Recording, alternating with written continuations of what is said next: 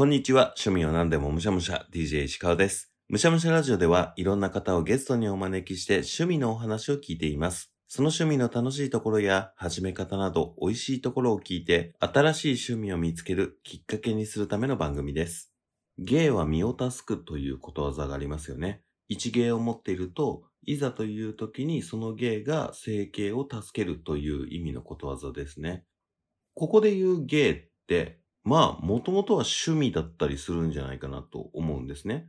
なんか自分の仕事とは別でやっていたことが、いざという時に役に立ったラッキーっていうようなことだったりとかすると思うので、今日はまさにお金を稼ぐのにうってつけな趣味のお話を聞いています。ただ、それを本業にしていないというところがキーなのかなと思ってるんですね。というわけで、早速本日もいただきましょう。DJ 石川のむしゃむしゃラジオ。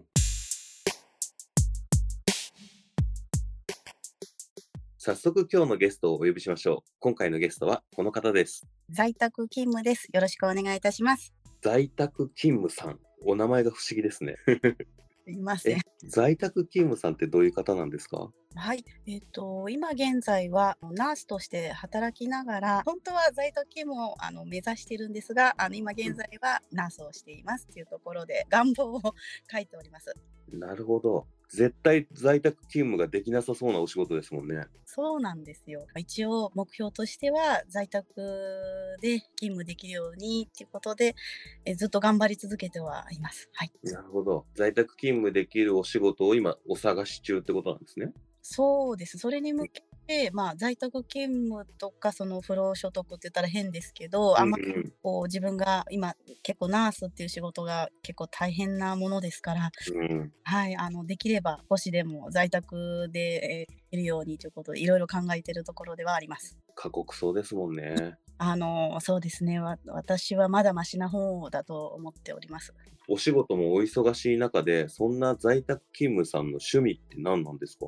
私はちょっと、まあ、趣味というかあの、うん。まあ、20代今ちょっと40手前なんですがはい。20代の頃からずっと実は不動産を投資するのが結構趣味になっております。えー、趣味で不動産投資ってできるもんなんですか？趣味って、まあ、あの言うと変かもしれないんですがうん。最初隣の家が売りに出たんですね。はい。でそこから少しずつ家を買い足して買い足してっててそれがあのだんだんだんだん楽しくなり、うんで今ではまあ趣味というかなんかそれが生きがいというかそういうふうになってます。え、そんな簡単に買えるものじゃないじゃないですか。あはいはいもちろんもちろん。え、はいまず1個機会があって20代のうちに購入されて、それを賃貸とかで貸して、はいその収入でまたお金貯めて新しいのを買うっていう流れですよね。えっ、と全部自分があのまあまず最初は隣のお家が売りに出て。で、私のおじいちゃまがあの結局不動産投資をもともとしてたんですよね。ああ、なるほど。そうするとあの絶対に隣の家は無理やり買わなきゃいけないって言われてうん。あそしたらちょっと頑張って、えー一応投資ローンでちょっと割高にはなってしまうんですがうん。そこで借りて借金をして、でまあまあそんなにあのナースをしているのでうん。会社員って結局やはり会社が大きい会社がついているとローンが組みやすいんですよ。うん。なのでまああのその1軒目の家はすぐに投資ローンで組めました。え、その後、何個かお持ちなんですか？あそうですそれをどんどんどんどん給料ボーナスが入ったらうん。贅沢をそこに費やしたんですよねえ繰り上げ返済をしてー、うん。でその繰り上げ返済をしたものでまた返してでまたボーナス貯めて繰り上げ返済してそうすると、うんまあそんなに値段が大きなものではなくうん。まあ1000万円ぐらいまでのちっちゃな物件を買っていたのでうん。何年かで返せたんですよねうーん。今現在何棟ぐらいお持ちなものなんですか？今がえっとちょっと売買を最近したのではい。今持ってるのは7件です。えー、すごいや、それが楽しくなってきてしまっい。て、はい。あのそこの家を買って住む楽しさはなんとなくイメージできるんですけど、はいはい。家を投資目的で買うっていうのの面白さってどこにあるんですか？あやはりですね、大体投資とかそういうもので、うん。結構失敗する方って、うん。あの自分のね、あの給料に見合わない高額なローンをしてしまうからだと私は思っておりまして、うん。なので自分が例えばまああの300万ぐらいの年収だとすると、それのうん。2倍とか3倍ぐらいまで、1000万ぐらいまでだったら、そこに人が入ってなくても、あの自分は払えるなと。うんそういうところで考えたときに、それが自分の中で成功していくと、なんかうんまた楽しくなり、で、結局、どんどんどんどん増えたのが今の現状なんですが。へえ今お話を聞いてて、ちょっとイメージ、僕がイメージした感じが、間違ってたらあれなんですけど、はいはい。こう、最初に買ったところが返せるようになったぞが一面クリアみたいな感じで、こう、ゲーム感覚で少しずつこう自分の領域を増やしていくみたいな、テリトリーを増やしていくみたいな感覚でやられてるイメージですか？あそうですね。あのまあ、よくゲームアプリである経営ゲームとか、うん。よくバーを経営するゲームとかがすごく楽しかったんですよね。それ、うんなんかこう現実バージョンじゃないんですが、はい。ここの家はまあ良かったからまたもう一軒買おうで、うん。えーそれでだんだんだんだん増えてっていう感じなんですね。すごく買えば買うほどまた楽しくなり、へえ。えー今ここまで増えてきました。ああ、そっか。でも、めちゃくちゃギャンブルってわけじゃないですもんね。1000万の価値のものが、もうどうしてもちょっとうまくいかなくなったって言ったって、それに近い価値で販売できるものだから、その競馬とかで1000万円かけてゼロになるみたいな感じじゃないですもんね。結局ですね、私が、えー今まで買った物件が、土地価の物件しか買ってないんですよ、私が。うんうん。で、最低ランクで買って、それをリフォームして、まあ、リフォーム代は、まあ、まあ、かかるんですが、うん。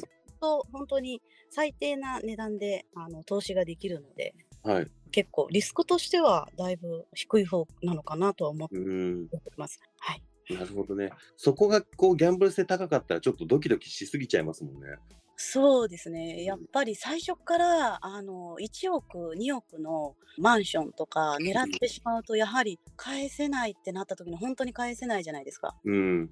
でも、1000万だったら、まあ、無理したら3年ぐらいでね、さ年収はい300万で、無理したら3年、4年かなって、なんとなくイメージがつくので、うんうん、そうですね、絶対に返せない額じゃないって思いながらやるのが大事ってことですね。あ、そうです、そうです。うんあの、私はそこをと、あの、とても大切にしております。えーその辺のノウハウみたいなものって、なんかこう、うまくいったら、今度はもっと大きなところとか、なんか高いところを持ってた方がかっこいいし、みたいな感じので、どんどんどんどん高いところに行っちゃいそうなんですけど、その20代の時から始めてる在宅勤務さんが、自分の手の届く範囲の中でちゃんと収めとこうって、自制できるのってなんかコツがあるんですか？あ、自制できるコツと言いますか、あの、まあ、1軒目、2軒目はまず、まあ、一軒家を1軒目と2軒目は一軒家にしたんですけど、うん。その次少し大きくしたいなと思いまして、うん。で、えっと、ご家族入るアパートにしたんですね。うん。で、それもやはり築30年ぐらいのところにして、うん。で、3000万、4000万ぐらいだったかな。さ4000万ぐらいでまたローン組んでってやってたんですけど、その、そこを組んだ時に結構辛かったんですね。うん。で、あ、じゃあ私の頂点はまあ4000万ぐらいまでなんだと思った時に、うん。また、えーそこを返した後、また少しちっちゃめの、今度は店舗に行ったんですけど、うん。で、そうすると店舗は店舗で、月額入ってくるお金が、あの、普通の、あの、家賃で貸してるよりも結構高いんですよね。なので、その1000万投資をした時に、もう少し、あの、一般的に貸すよりも値段が高くつくので、あ、店舗を買うのもいいなと思い出したのが最近なんですね。うーんじゃあその大きさだったりとかで、まあ、挑戦したくなるのもあるけど一概に不動産って言っても用途によって全然そのリアクションというか返ってくるものが違うんですね。そうなんですよ。で、結構大事なのは、不動産でこう、まあ趣味にしてるとは言っても、やはりね、あの、博打まではいけない、いかないですけど、結構うんね、リスクもあることなので、うん結構言ってるのは、あの、駅から5分以内とか、うんそういうのは結構気にするようにはしております。あー駅から遠いと途端にやりづらくなるもんなんですかやっぱり？今、私が持ってる中で一番遠いのが12分のがあったんですが、はいそれを最近、あの、ちょっと遠さで売買したんですね。うんそれ以外は3分とか5分なんですけど、やはりです。1回出てもすぐに入ってくるんですよね。えー、やっぱ駅地下って強いんですね。もう、それは身に染みております。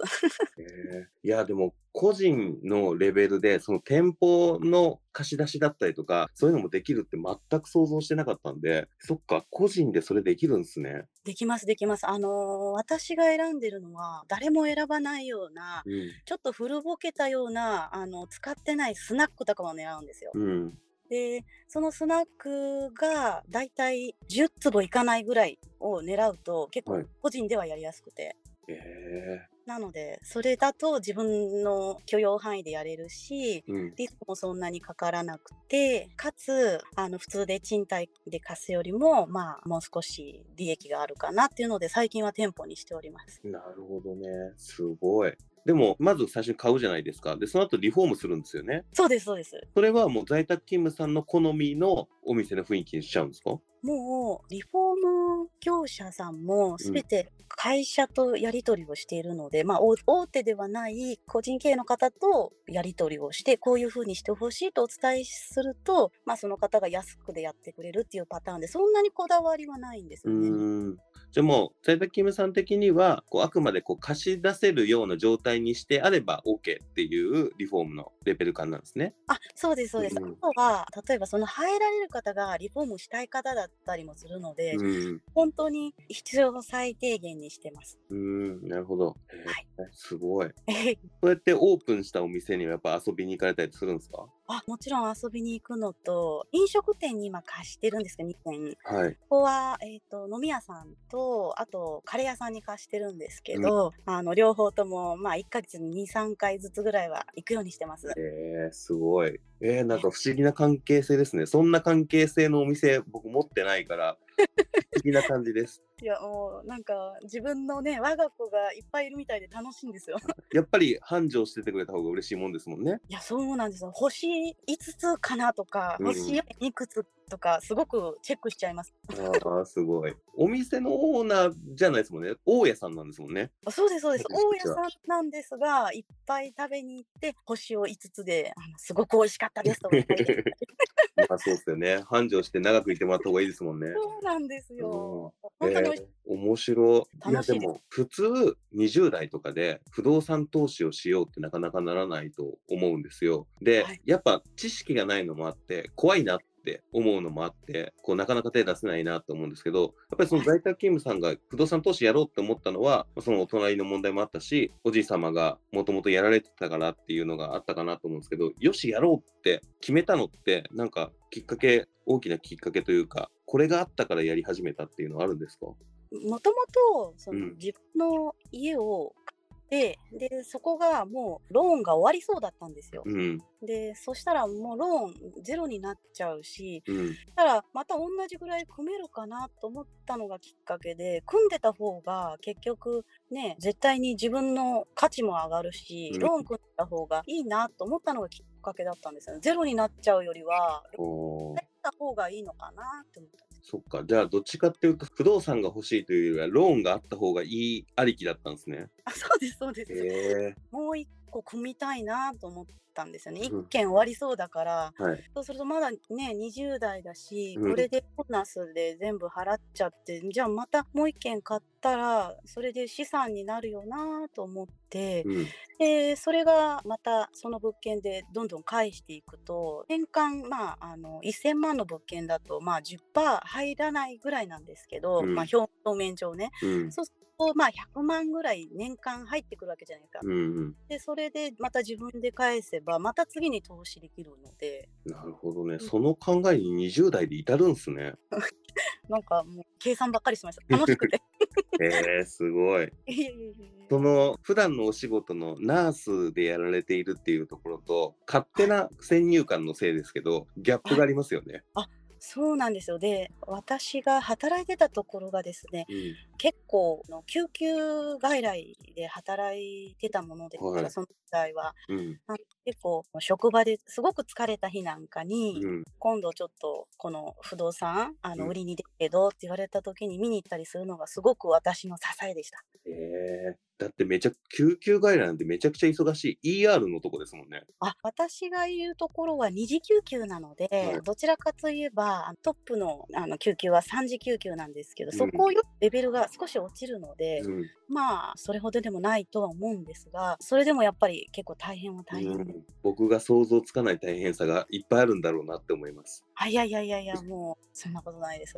私も全然全然そんな大したナースじゃないえー。そのストレス発散が不動産っていうのも面白いですね。まあ他のナースの方だったりとか職場でそういう話になったりとかするもんなんですか？いや20代の頃はうん。そんな話はしたことなくうて、ん。もうひたすらそうですね皆さんもね自分が株やってるとかうん。ね競馬やってるとかあんまり言わないじゃないですか。うん。で今少し少し言える仲間はできてきましたうね。ん。そうですよね。コミュニティみたいなの作りづらいですよね。そうなんですよね。うんそうですね。で、最近少しはあの増えてきたので、物件も。でも、誰かに勧めてみても、いや、それはね、在宅勤務さんだからできるんだよって言われて、うんそこで終わるので、うん。なんかね、ややはりね、勇気、一つ勇気絞れば、あの、全然できるのになぁと思うところでは。えーなんかもう不動産投資っていう言葉がもう全部感じだし、ハードル高さを感じますよね。ですよね。きっうんと、なんかそこできっとね、今、あの、よくあった金持ち父さんじゃないですけど、うんこう、一歩を踏み出すか踏み出さないかっていうところだとは思うんですけどね。どね。えーでもそんなこう若い時から不動産投資をやっていて、在宅勤務さんの中で、この不動産投資をやっていく上での目標というかゴールみたいなものって何かあったりするんですか？やはり不動産投資で食べていける。あとは少しナースのためのカフェとか、うん。そういうボランティア系で、結構ナースってピリピリした職場で、うん。結構新人がね、辞めちゃったりですとか、うんあの自殺しちゃったりとかですかややはりあるんですよね。こうなのでそういういいずれそういうところをね作ってあげたいなとは思うおー素敵。不動産投資で今7棟お持ちだとおっしゃってたじゃないですか。はいはい。不動産投資だけで食べていくっていうのは7棟あっても難しいもんなんですか？あいやもうもうできる範囲までは来てるんですがうん。ローンを全部返したらやめようかなとは思う。ああ。うん。あのあと1400万ぐらいなのでもう少しなんですがはい。その間はもう少し頑張って働いてでその後あのボランティアじゃないんですがうん。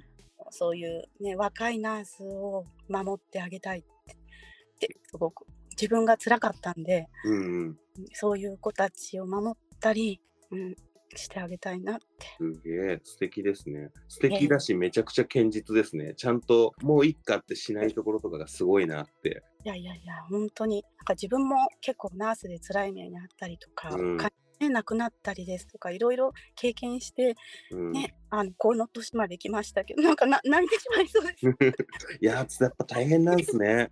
そうですね。そういう人たちに、はいこの培った経験含めて、はい、なんかね同じ鉄を踏ませないみたいな感じのとかも、やっぱすごい素晴らしいですね。いやいやいやもう本当に支えてあげたいです。ねやっぱそれって仕事が大変っていうだけじゃなくて、やっぱ人間関係もあるんですよね。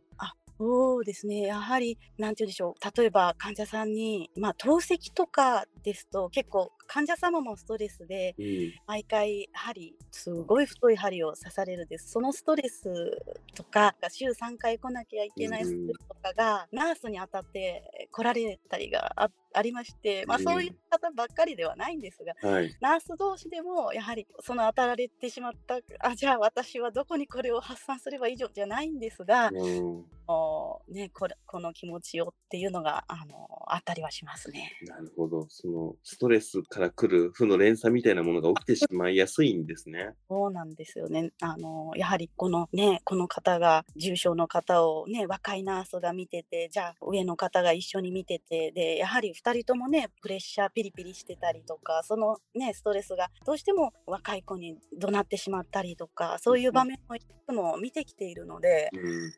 うん、まあだいぶなくなりましたけどね。うん。でもまだまだあると思います。えーすごいな。それでも、もうね、経験を積まれてって、すごいそこで上の人たちにめちゃくちゃ言われるとかっていう感じではないのかもしれないですけど、でも、はいその大変な環境の中、で、患者さんは変わらないでしょうし、の中でまだ続けつつ、全部返し終わってから不動産投資に振ろうっていうのが選択できるってすごいなって思いますよ、やっぱり。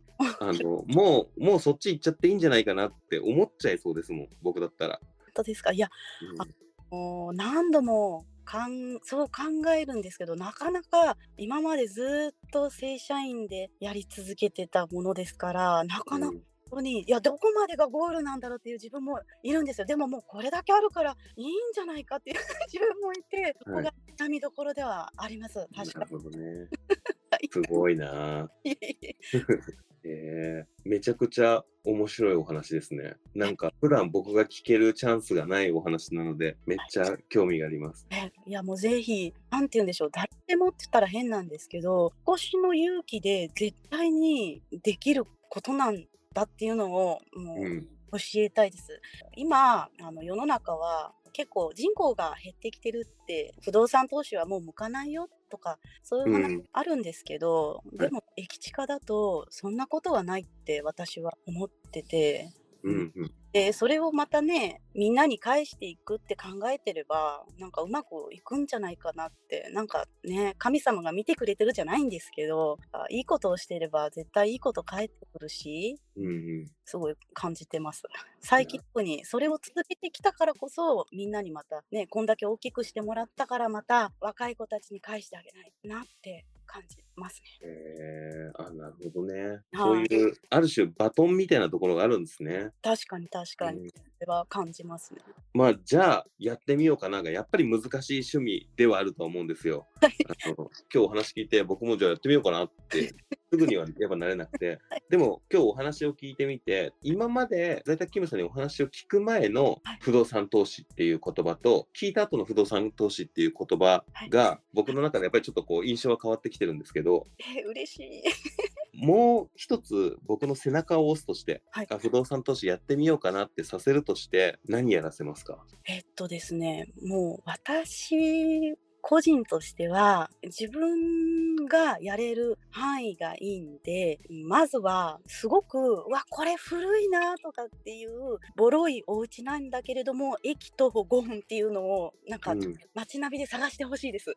うんうんうんそっか、それをまず一回見てみるだけでも全然違いそうですね。そうなんですよ。それで、うんそれ入った瞬間めっちゃボロって思うんですけど、ここでじゃあこれをリフォームしたらどうなるんだろうとか、リフォームって大体、まあまあかかるはかかるんですけど、それをした時に自分に返ってくるのはややはりですね、年間100万とかそういうのが返ってくるのと、プラスアルファ土地には絶対に駅徒歩5分であれば、あの同じ値段で売れます。ううんそれ売れることもあるので、うん、うん、だからぜひ探すのであれば、あの駅徒歩5分以内のボル屋を探してほしいです。いや、でもちょっと、いろんな駅歩くときに、ああ、徒歩5分以内になんか空いてる家があるなとかっていうのがあったら気になっちゃいそうですね、今後。そうです。で、あの、あとは大切なのは、私の経験上なんですが、大手の不動産屋さんよりは、少しちょっと、あの、町の不動産の、不動産屋さんの方が、ちょっと親切は親切なので、うんうん。そこでちょっと入ってみるっていうのは、あの、その方が個人とのであればいいかなと思います。なるほど。いろいろ見る目が変わってくると思うので、はい もし始めたら連絡しますね。ああ、ありがたいです。楽しみに待っております。えー、いや、なんかまたいつもとは違う新しい趣味の扉を開いていただいた気がします。ありがとうございます。めちゃくちゃ楽しかったです。ありがとうございます。在宅勤務さん、今日はありがとうございました。もしかさん、ありがとうございました。むしゃらじ仕事がありながら趣味もやっていて、その趣味で気づいたことで、自身の身を助くのではなく、これから来る未来のために助くっていう趣味の使い方をしているってめちゃくちゃ素敵じゃないですか。今現在僕の趣味はまあこのむしゃらじが趣味と言ってもいいんじゃないかなと思ってるんですけれども、このむしゃらじでは、まあポッドキャストって YouTube と違って1円も稼げないので、ここで得たものを誰かにっていうのがなかなか難しいんですけれども、もうそろそろむしゃらじも始めて2年。後輩ポッドキャスターなる方々もきっといるんでしょうね。後輩ポッドキャスターたちとどう絡んでいくかっていうのをね、そろそろ考え始めてもいいのかもしれないですね。とりあえず、呼ばれればどこの番組にも出ますので、ぜひお声掛けください。というわけで、いつもの趣味川柳。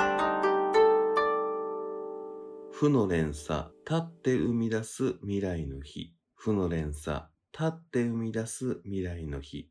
昭和の時代って自分自身がすごい辛い思いをしたから、お前も若いうちはそういう辛い思いをしろよっていう教育方針が多かったような気がするんですけれども、ここ最近自分がした辛かった経験を下の代にさせないようにしようっていう動きが結構いろんなところで多いんじゃないかなと思っています。それってすごい優しい世界だなと思っていて、僕自身もなるべくそうありたいなと思ってはいます。